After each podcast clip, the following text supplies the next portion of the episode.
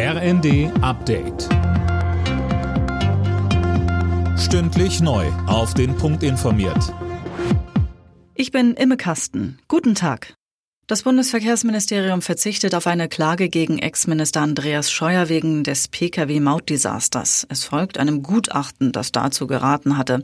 Eine Haftung Scheuers komme zwar in Betracht, es sei aber unklar, ob mögliche Ansprüche durchgesetzt werden können. Das C S U-Prestigeprojekt war zweitausendneunzehn vom Europäischen Gerichtshof kassiert worden. Der Bund musste den vorgesehenen Betreibern zweihundertvierzig Millionen Euro Schadenersatz zahlen.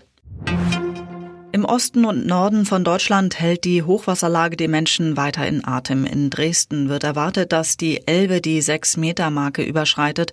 Besonders betroffen ist Niedersachsen. Zwei Drittel der knapp hundert Pegelstände zeigen Hochwasser an, Ministerpräsident Stefan Weil sagt. Jetzt richtet sich unsere Sorge allerdings zunehmend darauf, dass die Deiche auch tatsächlich weiter durchhalten. Und deswegen wird überall gerade geschaut, gibt es Nachbesserungsbedarf. Wir haben über hunderttausend Menschen, die derzeit über die Freiwilligen Feuerwehren und über die Hilfsorganisationen überall im Land aktiv sind.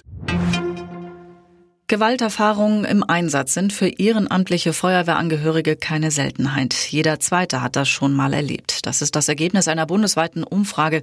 Demnach sind Beleidigungen und Bedrohungen mittlerweile trauriger Alltag im Einsatz. Wenige Wochen nach der Insolvenz des Signa-Konzerns ist nun auch die wichtigste Tochter des Immobilienriesen zahlungsunfähig, die Signa Prime Selection A G. Darin sind Anteile an bekannten Immobilien gebündelt, etwa das K D W in Berlin oder die Alsterarkaden in Hamburg. Alle Nachrichten auf r n d punkt d e.